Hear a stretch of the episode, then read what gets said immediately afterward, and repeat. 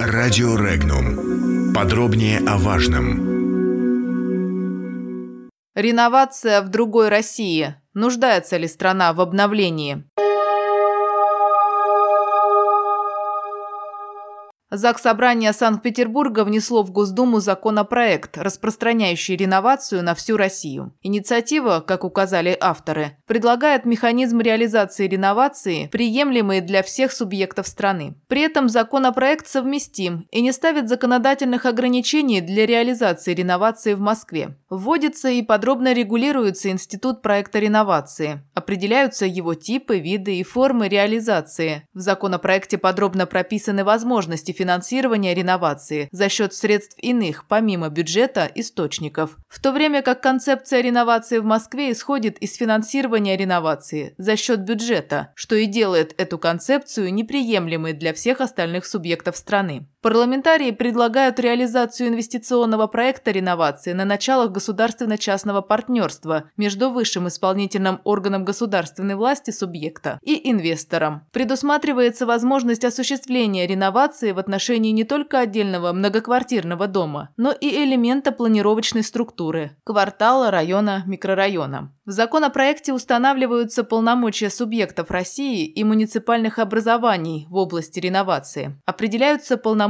органов государственной власти России в этой сфере. Депутаты нашли способ уйти от фонда реновации. Согласно законопроекту, непосредственное исполнение программы реновации осуществляется ее дирекцией, в качестве которой может выступать как подразделение ответственного исполнителя, главным образом при реализации бюджетных проектов, так и специально создаваемая унитарная некоммерческая организация, то есть не только фонд, но и бюджетное учреждение. Такой подход расширяет возможности субъектов России в выборе схемы управления реновацией и позволяет решать соответствующие вопросы более экономно. При этом законопроект не противоречит реализации программы реновации по московскому сценарию через фонд, указали парламентарии. Кроме того, законопроект предусматривает право собственников и нанимателей жилых помещений в многоквартирном доме, включенном в программу реновации, на получение равнозначного жилого помещения. Трактовка равнозначности в настоящем законопроекте защищает жилищные права граждан, уверены авторы. В частности, одним из ее критериев определяется нахождение предоставляемого жилья в том же внутригородском районе, а также увеличение площади предоставляемого жилого помещения взамен занимаемого на 10 квадратных метров. При этом субъектам дано право своими законами увеличивать дополнительно предоставляемую площадь при предоставлении равнозначного помещения. Алтайский общественник, основатель школы региональной политики Константин Емешин отмечает, сам термин «реновация» имеет очень много аспектов. Цитата. «В Москве, которая захлебывается в деньгах, есть проблема стерилизации этих избыточных бюджетных источников. Их направляют в экономику через строительную индустрию. Но в другой России тема реновация трансформируется в программы переселения из ветхого и аварийного жилья. Но это уже другой срез проблем. А ведь есть еще государственные системы, например, капитальный ремонт многоквартирных домов, оползневые зоны, федеральные программы по регионам, городам, округам. В любом случае надо просто отрабатывать, что вкладывать в смысл слова «реновация» для того или иного региона. Например, в Барнауле, по сути, остается лишь одна промышленность – строительная и стройиндустрия. И экономика города имеет перспективу, если будут программы, связанные со строительством, но край нищий, и нужны источники развития строительной отрасли. Так что, как говорится, дьявол прячется в деталях а любые проекты в бизнес-проектах, заключил алтайский общественник. Руководитель межрегиональной общественной организации «Гражданский патруль» Ростислав Антонов отмечает, что можно много и справедливо критиковать реновацию,